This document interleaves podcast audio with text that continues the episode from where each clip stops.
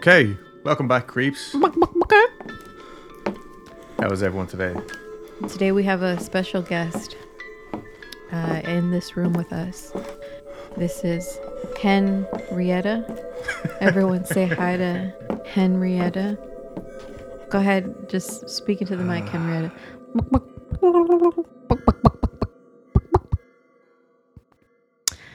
Thank you. Um, that's all the time we have for Henrietta. She has to cross the road to get to her her home. She just moved in. She's our new neighbor. But we're happy to have her. And that's it. So we'll see you later, Henrietta, okay? Right. Okay. So All right, All we right, can back to business. Jesus Christ.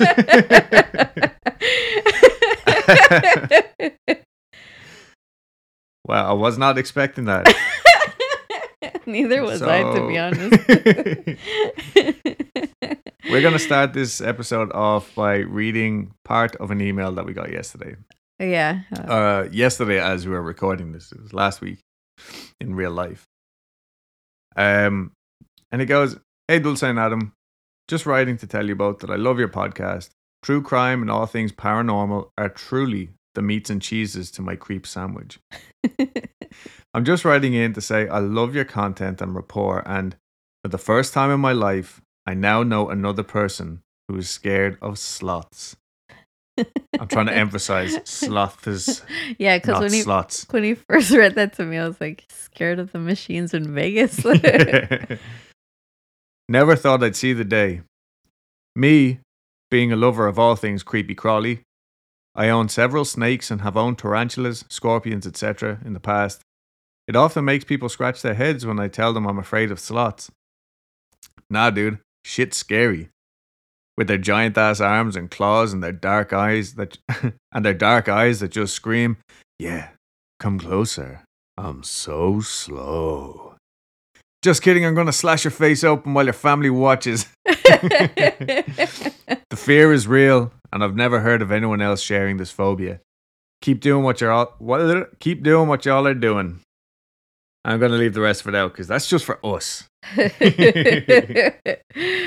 Oh, but Um, we I d- I got that yesterday, and I was like, okay, cool. Like it's a listener story. I don't usually read them until we're recording. mhm. I normally just glance at the the first few lines, like where it's like the greeting or whatever, and then I can write back and say thanks so much. We will read this when we're recording. But then the more I read, the happier I got. I was just this is fucking hilarious. Um, So that's from Kirsten. do you remember? Like, it was a very small time. Like, it was a small period in social media timeline past where there was like a lot of memes about sloths. There was this picture going Yeah. around. There's a picture going around of this lady. Um, I guess she was posing. She was a model. I don't know what she was modeling, but they she was holding a sloth, and it looked like the sloth was whispering in her ear, Yeah. and they kept turning it into a meme Mhm. of what of the different things that the sloth could possibly be whispering to this woman's ear. Yeah. that was funny. I didn't like it then. I don't like it now. but there was i think it was they had one where they turned it into a meme of that song you know that song by the Ying Yang Twins Nope. they had this song called whisper and then it'd be like on the meme it would say hey little mama let me whisper in your ear and then he would like wait till you see my dick hey bitch wait till you see my dick because that's how the song went I'll believe you. it was it was a pretty good song Anyway, Kirsten, that that made us have a good old laugh last night when we read it. So we really appreciate it. I'm gonna show you the song later. I, I'm sure you will. So getting back to weekly creep, we are literally recording this as we're about to pack for vacation. So we're getting our shit done before we go anywhere. Trying Yeah. to get all so we can take a whole week off and not worry about yeah. anything. So I've also just finished doing the Monk of Pontefract. So I was like, you know what? I'm taking it easy on research this week. Good. Otherwise, I get too sucked in, and I don't know how enjoyable it is for everyone else because I'm just like I feel like you know that aliens meme, the Mm. guy with the big hair, and just like aliens, man. Yeah. and I'm over here like ghosts, man. Yeah, I can see that happening. yeah. So Because it's like you, you, it's because you don't know how to tell if anybody else is enthused. So you're just trying to like, like drive it in.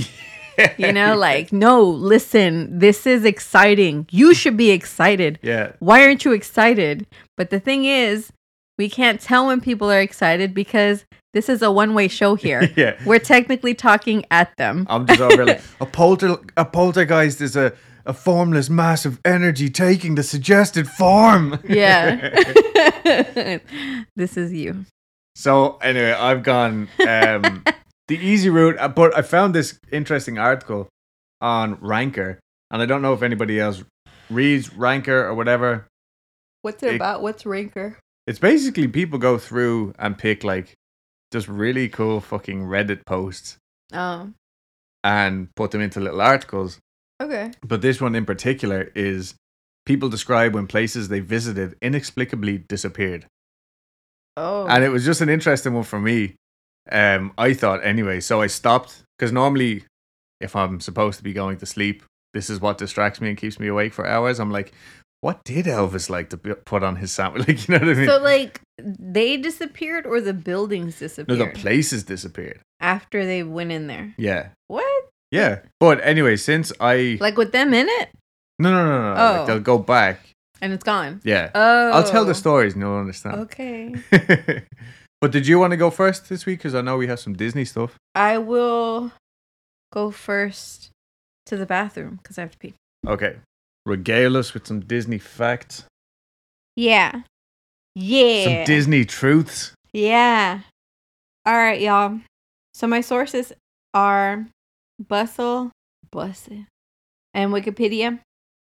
Our nieces have told us that we're not allowed to say buzzing. We're too old. no, they they said we sound weird when we say it. Therefore, We're too old. Oh, I haven't even attempted to say it anyway. no, I was gonna say therefore I say it twice as much. I make it an effort to say it as many times as I can. As many times as I can fit it into a sentence.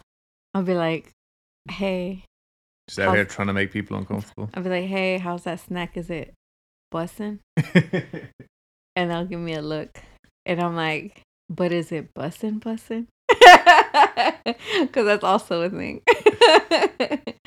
when something's just so good. so we're talking about Snow White, y'all. that bitch Snow White. Or Schneewichten. Schneewichten. Schneewich. Schneewichten? Yeah. I think I went to school with her. Terrible a- joke. It sounds like a Dwight Schrute thing. It's a ger- which is German. Yeah, it's yeah, German yeah. origin, and he is German. It was first published by the Brothers Grimm in 1812. She is Disney's first animated princess. In the story, she is the constant target of her evil stepmother, who, you know, she's the queen because she married Snow White's dad. Okay. And So- Snow White's dad was the king? So Snow White, yeah. So Snow White's dad and mom, they, you know, they were a happy little family, right? And then the mom got pregnant, had Snow White, but then the mom died, so he remarried to Okay. The queen. the queen, Stepmom. the new, st- yeah, the new queen slash stepmom, right. right? That new smoking hot stepmom. the one that's probably twenty years. Yeah, yeah. right. We've So- all seen that search. Yeah. So the the evil queen was also a witch, apparently, according to the story. Okay. And she had in her possession a magic mirror. And she liked to ask the mirror, because this lady was a very vain woman, uh, who was the fairest of them all. Right. And she, in addition to being evil, she was also the hottest woman in the world so smoking hot stepmom, queen, and a witch. and a witch. Okay. witch, sorceress, whatever you want to call it. So she had this mirror that she liked to ask, basically, "Hey mirror, who's the baddest bitch of all?" And the mirror would be like, "You queen, slay, you queen, slay." I'm gonna I'm gonna get you that mirror.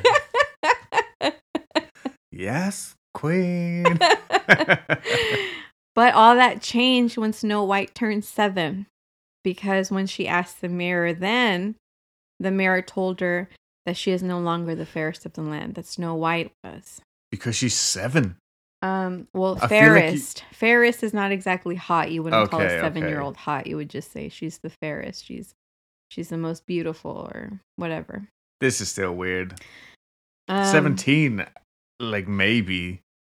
No, a, a child can still be beautiful at seven. You just don't sexualize her, weirdo. I feel like I'm not the weirdo here. no, you're right. Anyways, so the queen, being enraged that she was not the most beautiful anymore, hired a huntsman to take Snow White into the woods and kill her. She told them, this I didn't know. She told him that she wanted her heart because she wants to eat it so that she can be immortal. Oh, makes sense. Right. So the huntsman's like, cool. Takes Snow White to the forest and he's about to kill her. But Snow White begs for her life. And she's like, please don't kill me. I swear to God, you'll never see me again. I'll disappear. No one will ever find out. And so the huntsman, reluctant, because he's scared of the queen, he's like, okay, fine. I'll let you go. you know, sorry. I'm picturing this in my head, like, you know, that drunk people or drunk history thing, oh, yeah. where it's like just shooting back between you reading the story and like people acting it out or a cartoon acting it out. This is hilarious. The huntsman's like, yeah, okay, cool, fine. yeah, yeah. I'll go, I'll rip her fucking heart. out. I mean, that's that's, that's essentially how I'm reading it. Yeah, yeah, so the huntsman ends up letting Snow White go, but he has to bring back her a heart Yeah. because the queen's expecting it. So he kills an animal, a deer, and takes that heart to the queen and says, "Hey, look, I killed her. Awesome." You know, that little seven year old girl, yeah, her heart was the size of her head. So weird. you go. Snow White breaks into a small cottage that has like little tiny meals in the kitchen and tiny beds in the bedroom, and she makes herself at home. The seven dwarves come in after a hard day's work, and they're like, Who the fuck has been in our house? They're like, okay, you know, um, Yeah. and they're mad because their privacy has been violated, as would anyone. If uh, someone broke into my house, and in I here fucking my shit? yeah. So they go in and they're all pissed and they're like, "Oh hell no!" And then they go upstairs to go see if their stuff got stolen, and then they find a like a little girl in their room, and they're like, "Hold up, what's going on? Wait a minute, who invited the, who invited this one in?" It was one night, 10 years ago. she never told me. so Snow White wakes up, explains her situation. They let her stay on the condition that she does house chores for them while they're at work all day in the mountains. I mean, that's fair. Yeah, she's like, cool, Yeah. awesome. After the huntsman gave the queen the heart, the queen was like, you know what? I don't need to ask the mirror who's the fairest of them all anymore because my number one rival is dead. So she gives, she cools it with the magic mirror for a while. But 10 years later, she decides, let me just fucking ask it. So she asks it, who's the fairest of them all? And the mirror, this snitch mirror, tells the queen Snow White's still the fairest of them all, and she's living with some dwarfs in the forest.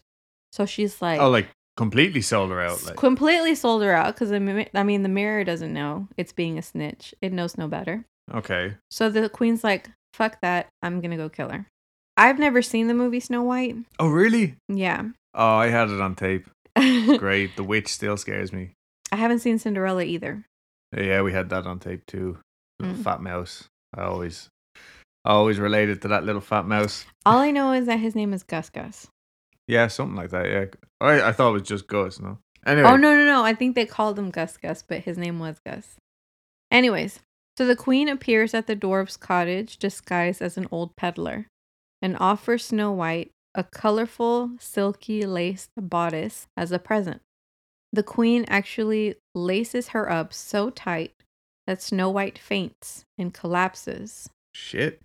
So the queen just leaves her there because she thinks she's dead. But the dwarves return home just in time. And Snow White re- is then revived after the dwarves loosen the laces. So the queen realizes that Snow White actually didn't die. So she's like, all right, take two. So she dresses up as a comb seller and convinces Snow White to take a beautiful comb as a present. So she strokes Snow White's hair with the poison comb. The girl is overcome by the poison, and she is again revived by the dwarves when they come home from work that day. So they do so by removing the comb. Oh, real simple. Yeah. Because I, I guess they were like, they saw her and they were like, which of these things don't belong? Yeah, why know? is she sitting here with a comb still in her hair? Yeah. Why didn't the queen just stab her? Like, just get the fucking job done. I don't know. Maybe like, I, I mean, in Maybe that stabbing time. hadn't been invented then. Well, no, you know what? I mean, poison in serial killers is a common weapon. No, I know, I know. Especially with lady Yes. serial killers. Yeah, Correct. I don't think the Grimm, the, the brothers Grimm, were thinking of this though. No. no, but it makes sense. It, it's almost like they knew something about women killers. Yeah, yeah. you know? Maybe they had just listened to one too many true crime documentaries or two true crime podcasts. Uh, maybe. Finally, the queen disguises herself as a farmer's wife and offers Snow White a poisoned apple. This is the one that Disney ran with, the poison apple. Snow White is hesitant to accept it, so the queen cuts the apple in half, eating the white half, which was harmless, and giving the red half, which is poisoned, to Snow White. The girl eagerly takes a bite and then falls into a coma or appearing to be dead, causing the queen to think that she's finally triumphed. This time, the dwarves are unable to revive Snow White. And assuming that the queen has finally killed her, they place her in a glass casket as a funeral for her. My thing is, Snow White knew that after the huntsman let her go, she knew that the it was the queen's plan all along to get her killed. Yeah, and she kept opening the door to, these random visitors. strangers in the middle of the passing out. Why didn't the I'm sure the dwarves were like, stop letting people in. You know what the dwarves needed? They needed some Nest cameras in front of the house so they Yeah. could be like, or Google or ring A ring doorbell. a ring doorbell. Yeah. yeah. Snow White, don't open the door. We don't know who this lady is. Yeah. See, and then she would have rang the doorbell, and then the dwarves would have got on their cell phone and been like, What do you want? Yeah. Who the fuck is this? Yeah. The next day, a prince stumbles upon a seemingly dead Snow White lying in her glass coffin during a hunting trip. Glass coffin sounds fucking awesome. Yeah, it does, but like realistically, did they do that so they can just watch her decay? I don't know. After hearing her story from the seven dwarves, the prince is allowed to take Snow White back to her proper resting place, which is back at her father's castle. All of a sudden, while Snow White is being transported, one of the prince's servants trips and loses his balance. This dislodges the piece of poisoned apple from Snow White's throat, magically reviving her. Oh. The prince is overjoyed with this miracle and he declares his love for the now alive and well Snow White, who, surprised to meet him face to face, humbly accepts his marriage proposal. Okay. But if he is the prince and the queen is still the queen, hmm this is either her direct brother or her step brother. You know, there is several reigns and kingdoms in the world. I'm pretty sure they probably weren't related. I mean, the current kings and queens of the world are all related. Are they? Yeah. Like the, the That's why they live to like 184 and they look like fucking mutants. Oh. Okay. That's why they were so put out when one of their grandchildren was going to be a slightly darker shade of white. Fair. Okay. I get. Okay. I didn't know that. So I think this could be her brother. At the very least, it's a cousin. Whatever. They're in love. Okay. Still not right. Anyways, after Snow White accepts the proposal, the prince is like, fuck yeah. And he invites everyone in the land to their wedding except for Snow White's stepmother because Snow White did fill in on, fill in the prince on, hey, this is my backstory. Yeah. This bitch is trying to kill me. She's a real asshole. Yeah, she's a real bitch. The queen, believing herself finally to be rid of Snow White after 10 years, again asked her magic mirror, who is the fairest of the land. The mirror says that there is a bride of a prince who is yet fairer than she. The queen decides to visit the wedding and investigate. Once she arrives, the queen becomes frozen with rage and fear when she finds out the prince's bride is her stepdaughter, Snow White. The furious queen tries to sow chaos and attempts to kill her again on the spot. But the prince recognizes her as a threat, obviously, because she's trying to kill her. Yeah, yeah. Uh, she's like, oh, oh, she, I guess she's a threat. She's trying to kill my wife. I think it's like, "Oh fair maiden, thou stepmother is a cunt." Oh, so I'm sorry, I misspoke. He found out the truth at on the wedding day because she's like, "Why the fuck are you trying to kill her?" oh, okay, and, okay, and okay. then Snow White's like, "This is the bitch I've been telling you about." I guess. yeah. Okay. You know the one that you purposely didn't invite to the wedding. yeah. and also, I, I feel like the queen was like, "Where is everyone?" Saturday. You know, the way things roll out in movies, I'm pretty sure it went like this. While they're planning the wedding, Snow White was probably like, let's invite my dad. Let's not invite my stepmom. And the prince is like, why? And then Snow White's probably like, just don't. Just trust me. yeah, yeah. You know? And then when the shit goes down, he's clueless because he probably thinks like, oh, uh, they're probably mad at each other because I don't know, like uh Because of periods. they didn't like to share clothes Yeah, or some yeah, yeah. petty shit like that. And then when it comes down to the wedding day, the queen gets there and it's like trying to kill her. And the prince is like, oh, I just let her in because I thought you guys just didn't like each other. I didn't know that there was violence between y'all, you know? Violence. Also, now I'm picturing Snow White as being like Julia Roberts or something. For some reason. yeah, it's like, okay, there's, you, you see what I'm saying? Like, that's how the movies are always, always yeah, are. Yeah, yeah. Clueless cousin prince, Yeah. uncle, mom, and aunt, dad over here having fights. As punishment for the attempted murder of Snow White, the prince orders the queen to wear a pair of red hot iron slippers and to dance in them until she drops dead. With the evil queen finally defeated and dead, mind you, the wedding's still going on. Everyone's in attendance Yeah, watching yeah. this. Snow White has taken her revenge. So her wedding to the prince peacefully continues. That, and okay. that's it. I'm actually speechless at that one. That one was fucking great. And they're all just like casually dancing around this dead No. body and the smell of burning feet. yeah, they kind of just step over it. Yeah, yeah. Oh, You know? now that that's done with, Yeah. cut the pigeon pie. Yeah. Fucking hell. Okay, that was good. I like that one. I wanted to slip in one tidbit about the Beauty and the Beast story that I told last time. It's a huge detail that I missed, but I didn't include it. I guess because I, I didn't find it until now. So before the prince got turned into a beast, he lived with an old woman.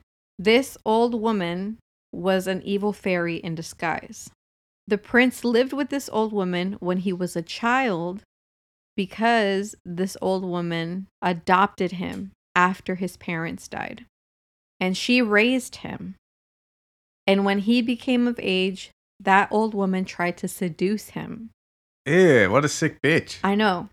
The old woman got really upset at him for not wanting to go to bed with her. And that's the real reason why he was turned into a beast. So he was the victim all along. Yes. Okay, now that we know this, and we know that the whole time, like think about this. When when uh Beauty came into the picture and he kept trying to get her to sleep with him every night and she kept saying no. Right? Okay. I always thought that was weird because I was like, okay, so does that mean back then sex and love were the same thing? You know? Yeah. How strange.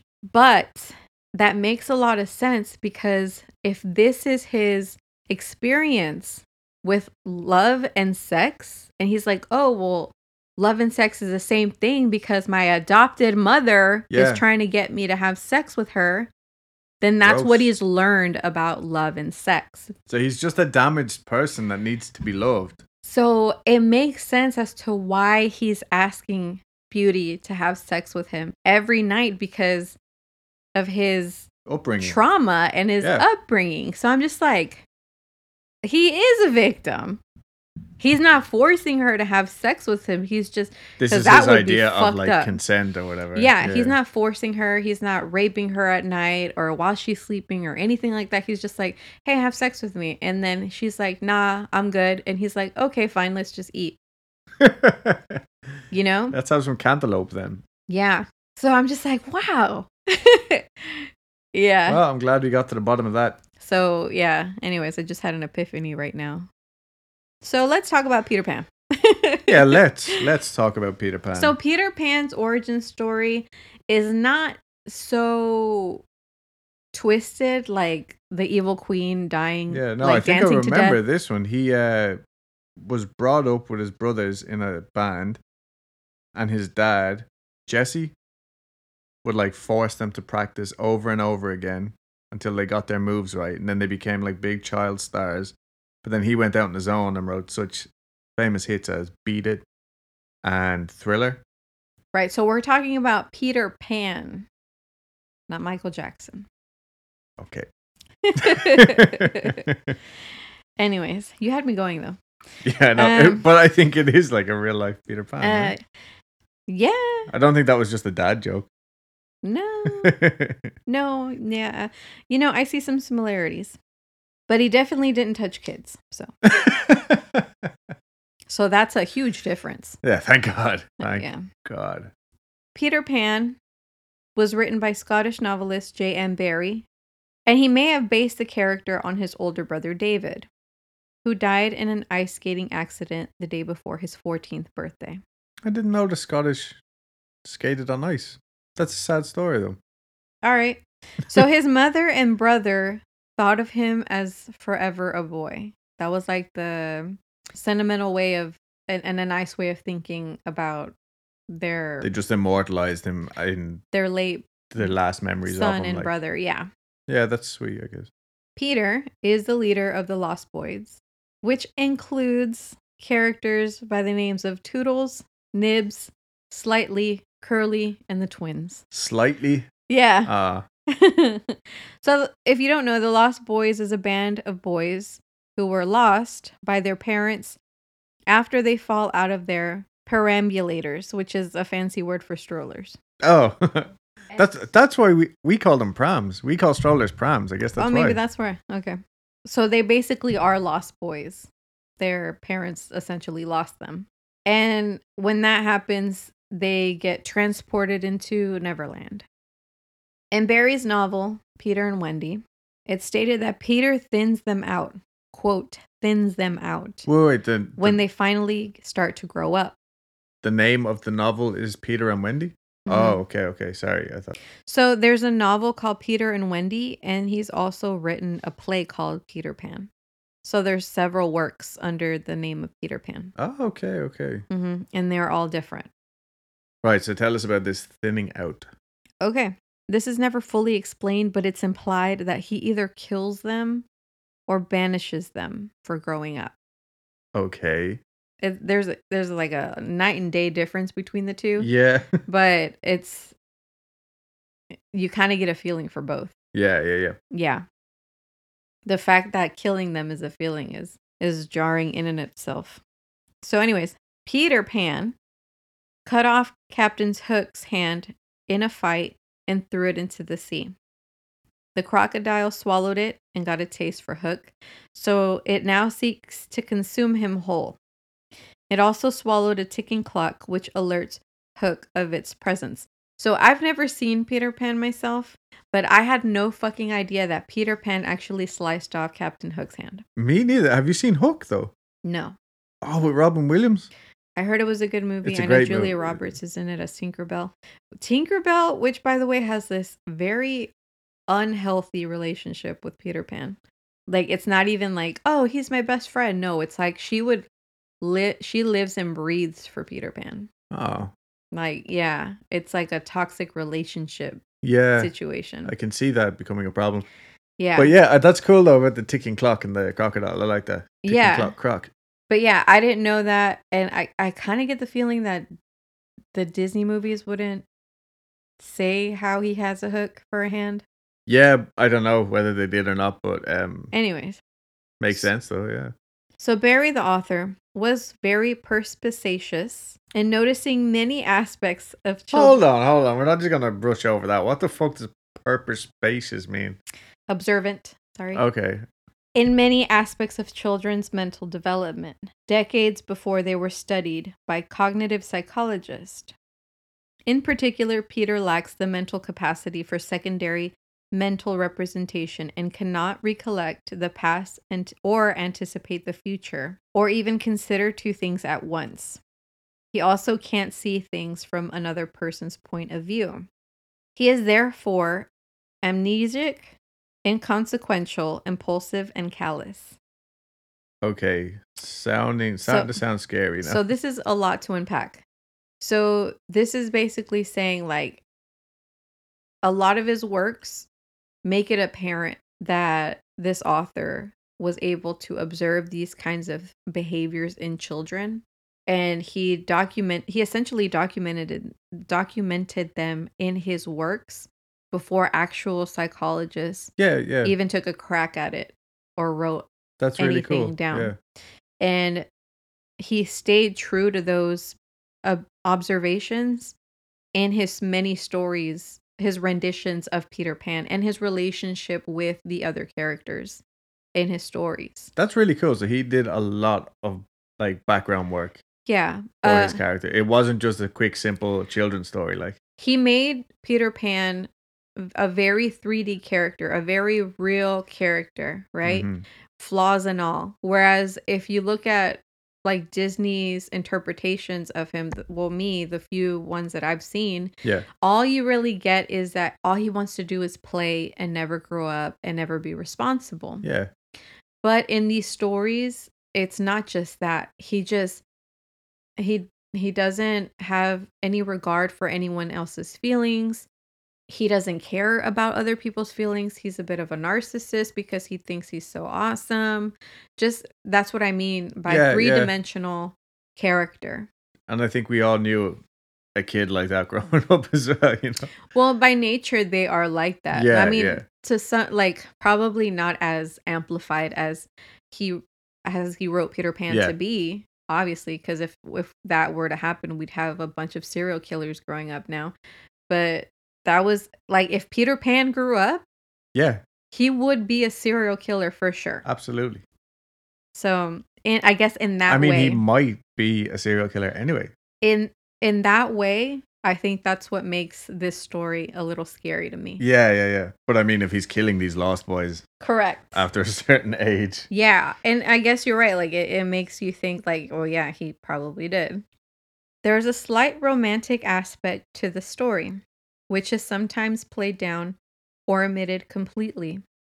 Wendy's flirtatious desire to kiss Peter, his desire for a mother figure, his conflicting feelings for Wendy, Tiger Lily, and Tinkerbell, each representing different female archetypes, and the symbolism of his fight with Captain Hook traditionally played by the same actor as Wendy's father in the plays.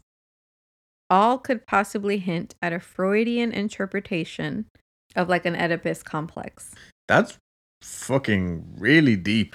Yeah. Most children's adaptations of the play, including the 1953 Disney film, omit any romantic themes between Wendy and Peter.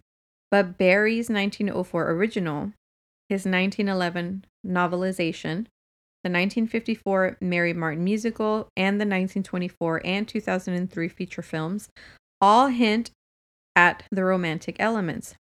By nature, though, Peter is unable to see Wendy as a love interest and always sees her as a mother figure. That's a lot to unpack. Yeah, seriously. Okay. So there was another character, I think her name was Mary Mannering.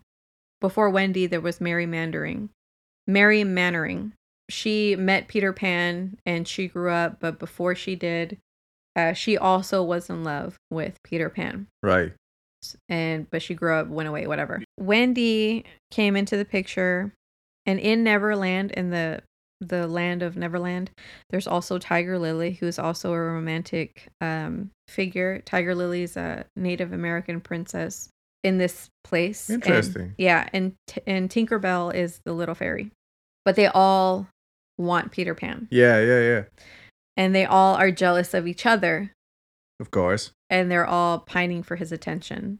But Peter Pan is like Oblivious. oblivious to it all. Yeah, he's just a little boy. Yeah. So, and just to double back on what I said, um, Captain Hook in the plays are always played Yeah, by whoever Wendy's dad. playing Wendy's dad. That's cool. I like that. So Peter always sees Wendy as a mother figure, even though Wendy sees him as a love interest. Okay.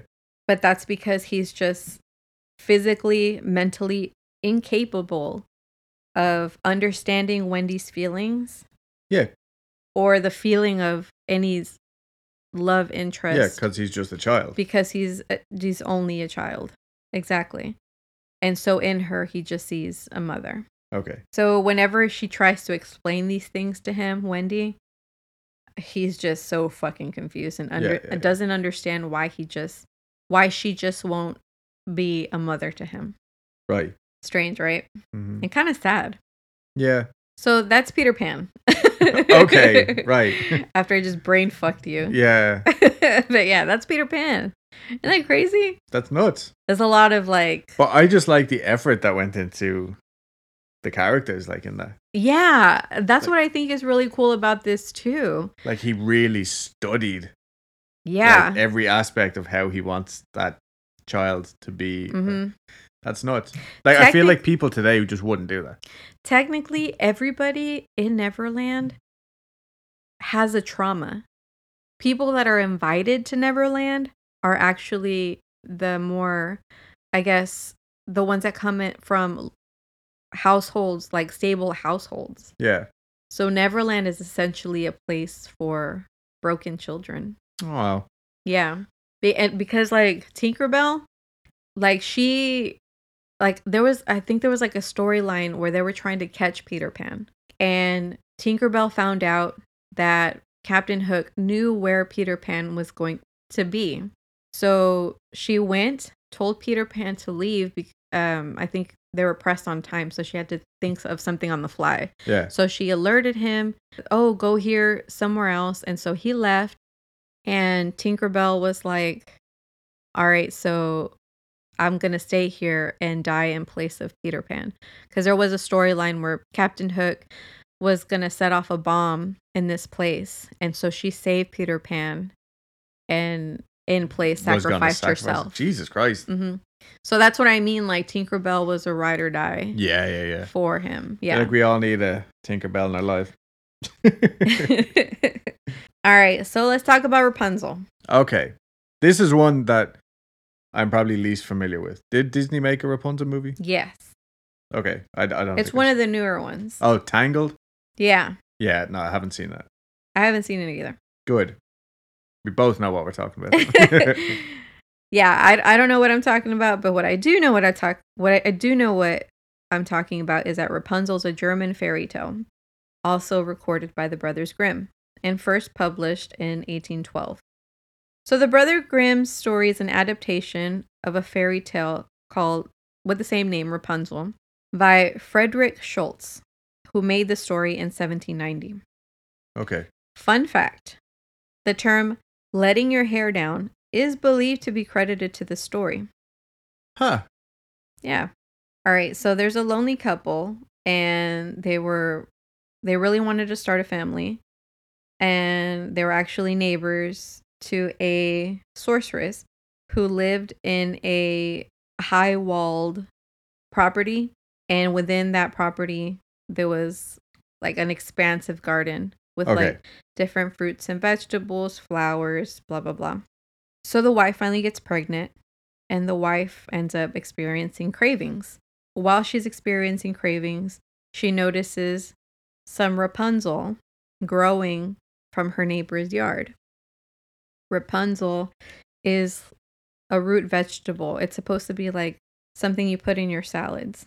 It's Oh, called okay. Rapunzel. The things we learn I know it's, Weekly Creep. it's called Rapunzel. It's actually, but the real name for it is Campanula rapunculus. Okay. but they call it Rapunzel. So the wife is like, I need that Rapunzel. And she refuses to eat anything else. And she begins to waste away, literally starving herself. Her husband fears for her life. And one night, he breaks into the garden to get some for her. When he returns, she makes a salad out of it and eats it.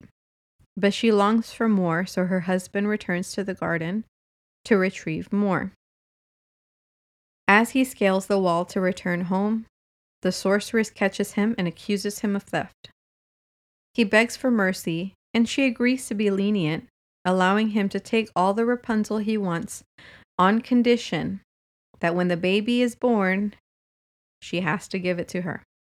Jesus. Desperate, he agrees.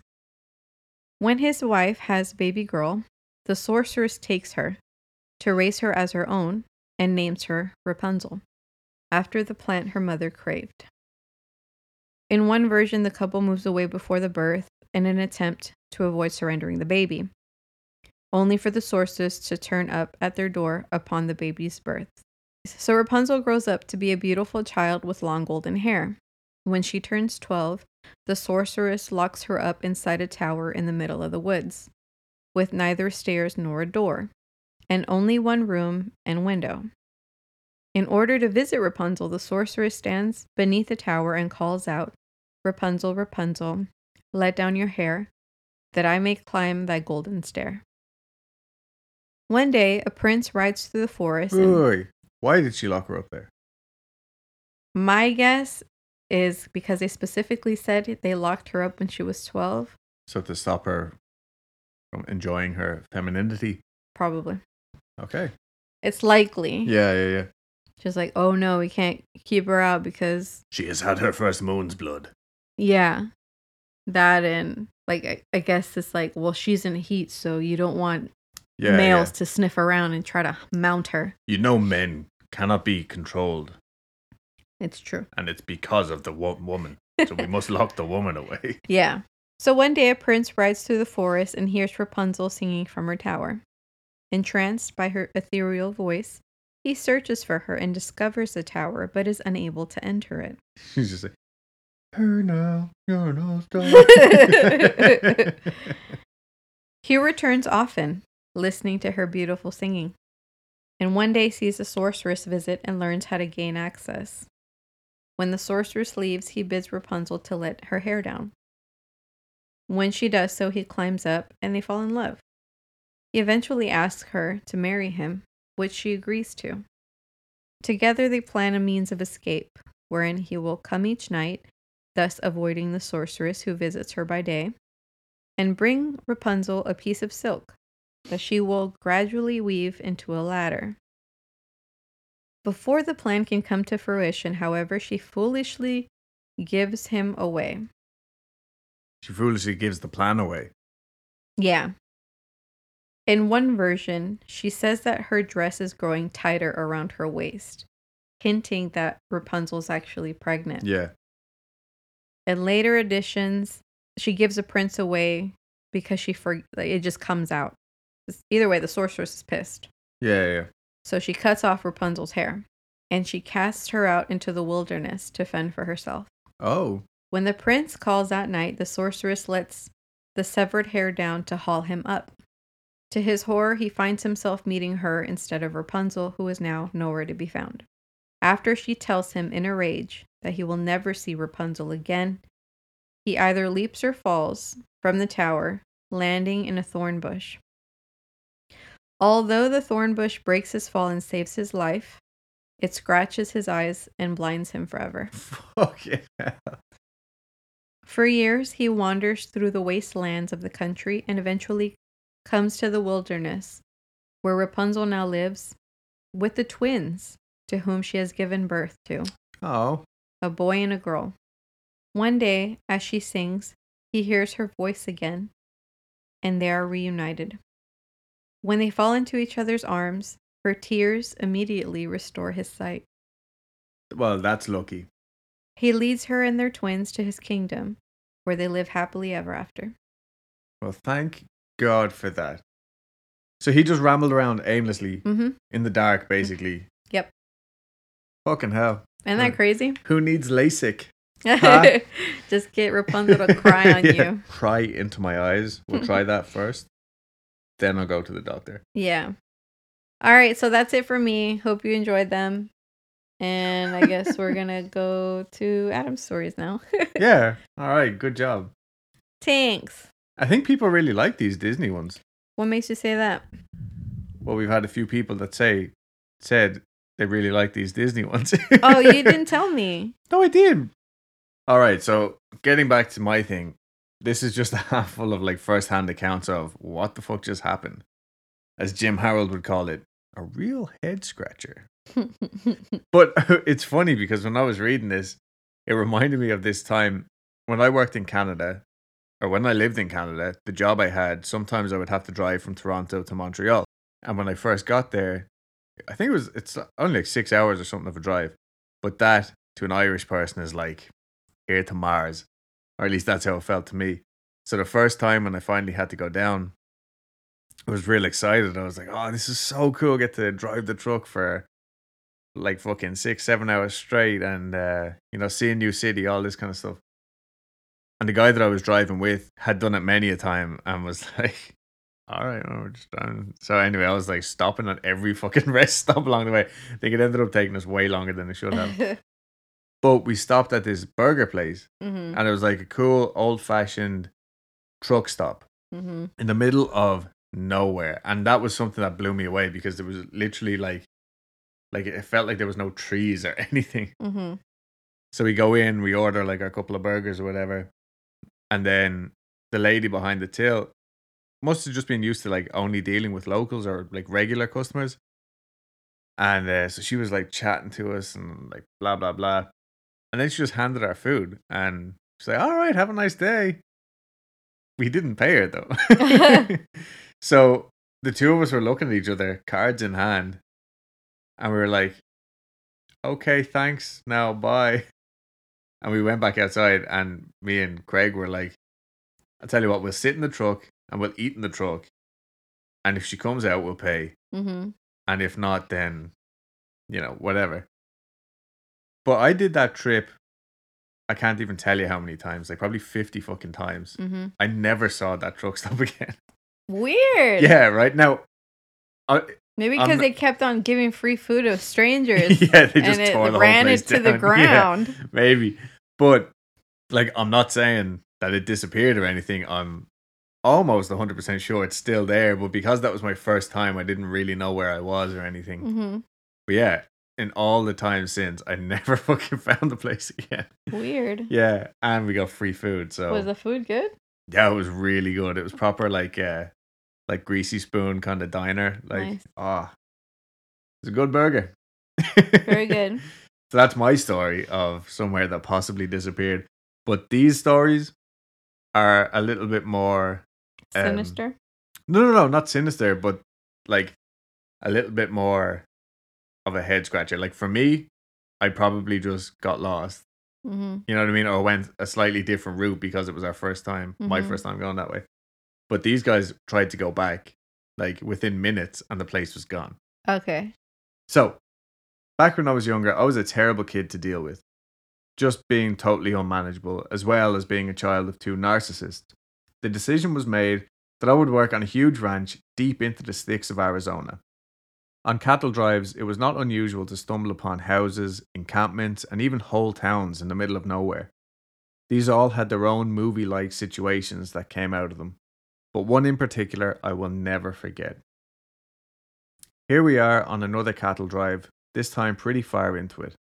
We've been out in the desert, if I remember correctly, easily three or more weeks.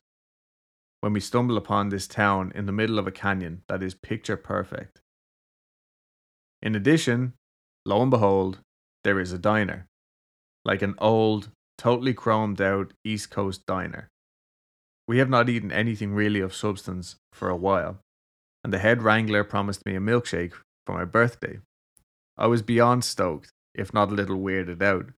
But honestly, after you spend enough time in the wilderness of the US, nothing really surprised me. I don't know why he's so creeped out about this guy wanting to buy him a milkshake for his birthday. So we leave behind some of our mates to watch the cattle, and we go up, hike into the canyon to go to the diner. The second we set foot in the diner, the head guy, this older cowboy who is the head of all of us, grabs my arm. This place is packed, and everyone is wearing odd clothing, like stuff from maybe the 40s or 50s. Hmm. My head wrangler, T, is a really tough guy who, from ranching his entire life, has definitely seen some shit. When I realized everyone is just staring at us, and there was a really strange feeling in the air. Now, we were used to getting looks all the time from being smelly and dirty, but these people had a look of almost fear or shock. T and the two others with us slowly back out of the diner, dragging me in tow, and we immediately go back to our site and leave without a word. I was so confused I just went along with all of it. To this day, I have no idea what that place was, or if we stumbled through it, time warp or what. But my wrangler told me later that night, when we were away from them, that he felt like he had stepped back in time. Like, truly stepped back in time, and that place was stuck in some sort of loop. And if we stayed, we would get stuck too. T never really spoke a lot, nor was he to be messed with. He also had a mean sweet tooth, despite having almost no teeth. Hmm. So for him to have reacted like that, it really shook me. All right, weird. Okay. So this one's called Nothing Tastes Better Than Free Ghost Pizza. Yum. I was staying at a friend's place in the financial district in NYC. They were out of town, so I was babysitting their cat. Nice. At some point in the late evening, I realized I hadn't eaten dinner, so I went out to find something fast. Hurricane Sandy had recently come through, so many shops and restaurants were still closed and in recovery mode, so my search turned up nothing of interest. On my way back to the apartment to order delivery, I walked by a place with a woman standing outside and she said, Free pizza. Hmm. Now, I'm not one to ever turn away from those words, so I turned to her and she repeated the phrase while opening the door to a small pizzeria. Creepy. I went inside, and sure enough, there was free pizza. I ended up getting two large slices and headed back home for the night, stopping to give one to the doorman at the apartment complex. How nice. Yeah. The next day, I walked the entirety of the financial district and found absolutely no trace of this pizzeria. To this day, I still call it my ghost pizza story. Ah. This one's called Follow the Rabbit. My grandparents had a big farm when I was growing up, and all of the grandkids would help work it over the summer when we were out of school. Eh, the way he says that makes it sound like they were out of a job. Like Oh, school just let them go. Maybe come back in September, we might have something to teach you. they got the pink slip. Pings, is that not for cars? oh yeah, they got the slip. Just the slip. Just the slip, yeah. Anytime we saw a rabbit, we were supposed to get it. Oh. Anytime we saw a rabbit, we were supposed to get it with the hoe or grab the shotgun. I was around 12 or so when I saw a little rabbit in the beans. And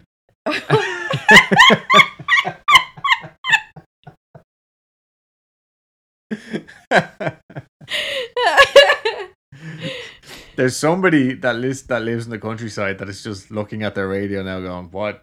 I don't get it. Like, what is wrong with these two people? Saw a rabbit in the beans. Saw a rabbit in the beans. I just opened a can. okay. I was around 12 or so when I saw a little rabbit in the beans, and I didn't want my grandfather to see it, so I tried to chase it off. Followed it into the brush on the land, and for whatever reason, I just kept following because usually I'd lose sight of them pretty quickly once they hit the brush. I kept following it until I found what was clearly an old barn ruin. These are pretty normal to happen upon where I'm from, and they're fun to look around inside, so I went in. It was weirdly kept up really well with antique tools in great shape and fresh hay. I worried I had crossed into our neighbour's property, so I hightailed it out of there. I asked my grandfather about it, and he said our land went way far past what I had described, and I couldn't have left our land in that short amount of time, so he followed me out there and we couldn't find it. I checked every summer I worked there, and we never found it again. Not creepy, but it always drove me crazy where that stupid barn went. That's strange. Yeah, right. Especially on your own land, like. yeah. But that's why I like these stories because they're not like a lot of them are just kind of mundane, like, like they don't know what happened or anything. But it's like, did they accidentally go back in time or something? You know what I mean? Yeah. Could be. Okay, a missing hill and a time warp. When my brother and I were 10 and 12, respectively, our family went on a hike through the cemetery and into the woods not far from our house. My brothers and I would explore these woods every day, even camped in them before. We knew it like the back of our hands. Anyway, as the family hits our usual spot by the creek, halfway through, my brother and I said we'd be back in a few. We wanted to wander off further up the creek, so we did. We came across a very large hill we had never seen before. It was littered with what looked like someone's worldly possessions. As if they turned the house upside down, shook out the contents, took the house, and left. There were tons of painted X's on the trees showing someone intended to cut them down at some point. We poked around for a few when we thought we heard our mom hollering at us. So we turned tail and walked maybe 20 feet back down the hill to where our parents were. The entire encounter was maybe 45 minutes long on our end. As soon as our mom saw us, we got the beating of a lifetime. Jesus. we had actually been gone for almost four hours. She never saw us walk up any hill and remembered seeing us meander down the straight path by the creek, not turning up a hill that was 20 feet away. She and her husband and our other brother combed the woods for over four hours, screaming our names, and couldn't find hide nor tail of us. We pleaded our case and even tried showing her the hill. Surely she was messing with us. So we stomped up to the turnoff for the hill, and it was gone. Nowhere to be seen. For years we explored the woods, determined to find that fucking hill. We covered miles and miles of off path woods. As we got older, we mapped it out. To this day, that hill still doesn't exist. We never found it again. Never found the weird furniture, toys, clothes, and other household items that were scattered across the hill, and never met anyone in the, mer- in the area that had a clue about the hill. We probably just wandered way further than we meant to, but I always found it weird that we never found the hill again. And that they were missing for four fucking hours. Yeah. Okay, I think I'll do one more. Where is everyone? Many years ago, myself and two of my best friends decided to go for a day of mountain biking at Snowshoe in southern West Virginia. We got very lost. Sometime along the way, we ended up in this very tiny little town and we figured we would ask for directions. It was absolutely deserted. I'm talking not a single soul to be seen anywhere. We parked the truck and split up looking for anyone. Now, this was around 9 or 10 a.m., so not exactly super early. We went into the post office. We found nobody. We went into the only bar in town, which was unlocked, unattended, with music playing, but not a single soul present. We went business to business to business and walked the streets, and after about 25 minutes, finally found one old guy who just seemed to appear out of nowhere in the middle of the town, walking alone. The first question we asked him wasn't even for directions, it was, Where the hell is everyone? To which he replied, Well, I guess folks round here don't get up too much till round noon.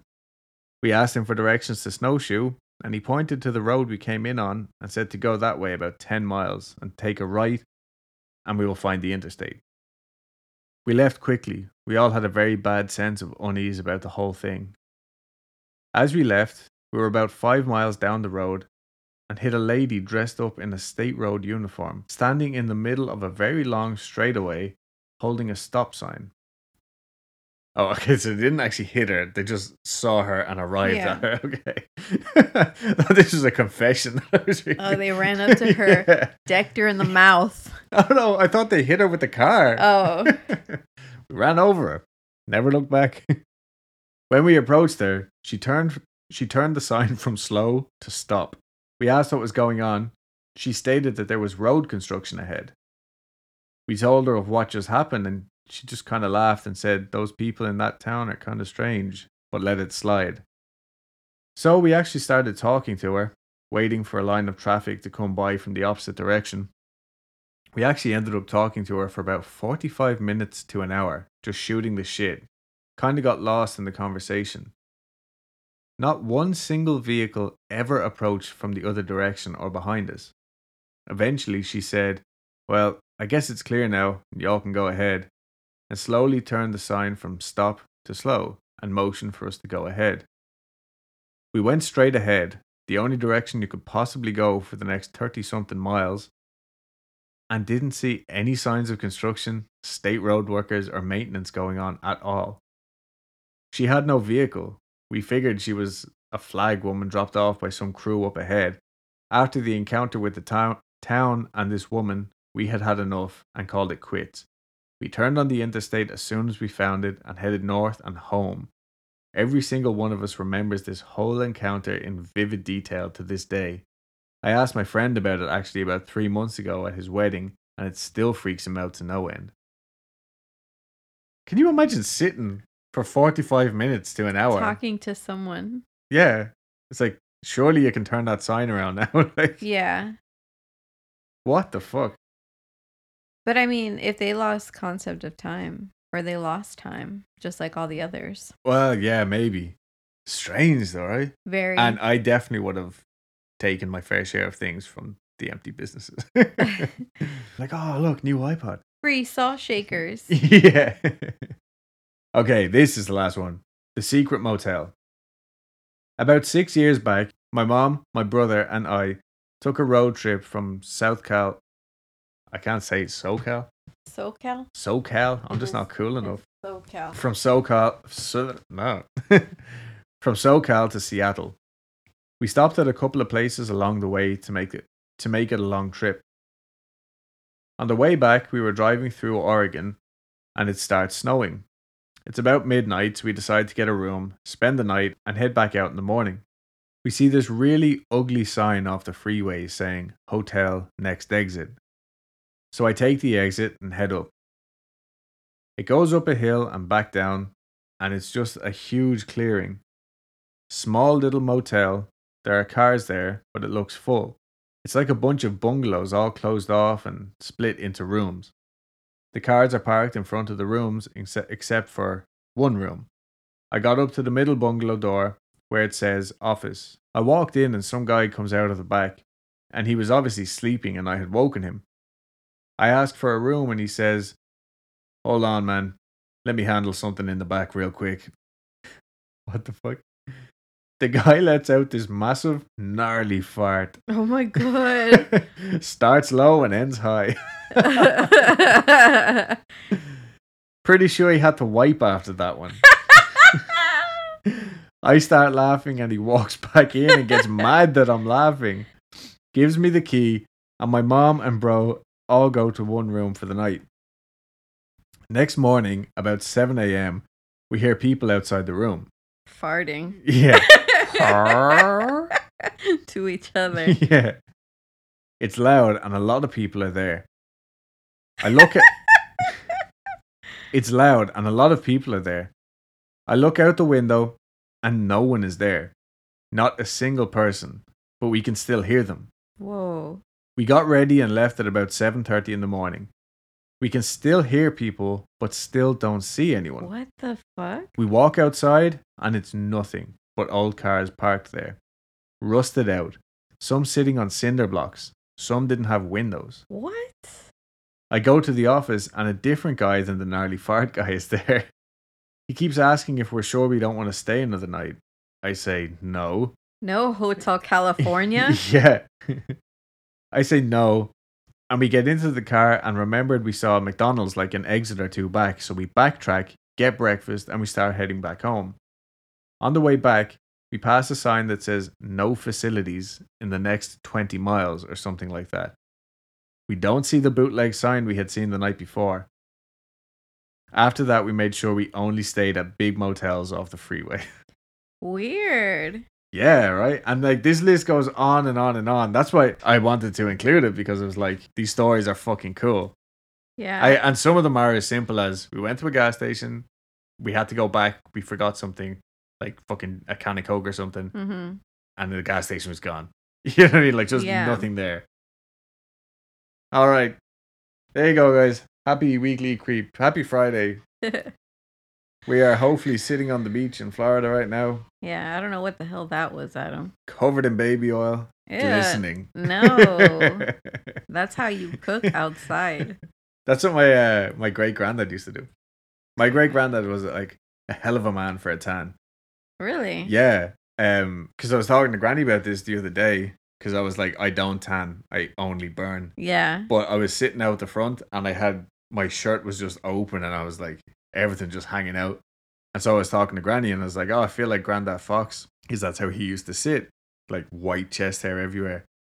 But he used to be a fireman, and he'd be sitting in the sun, like waiting for the next call, and he would just be covered in like baby oil Ew. or cooking oil or any kind of fucking grease Wow. just to get it that bit browner. Yeah.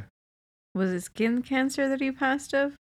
No, he was like he literally. I think he is the person that I'm most like in my whole family. Fucking love sweets. Eventually, I think he. Well, your into- granddad did too. Yeah, no, I think diabetes is what got him. Just a just a big man, eating his way with a good tan. Yep, there you go. Right Happy with everything. Uh, make sure to follow us on Instagram, Twitter. Actually, do you know what? Just follow us on Instagram and Facebook. The Facebook group has a few people in it. Yeah.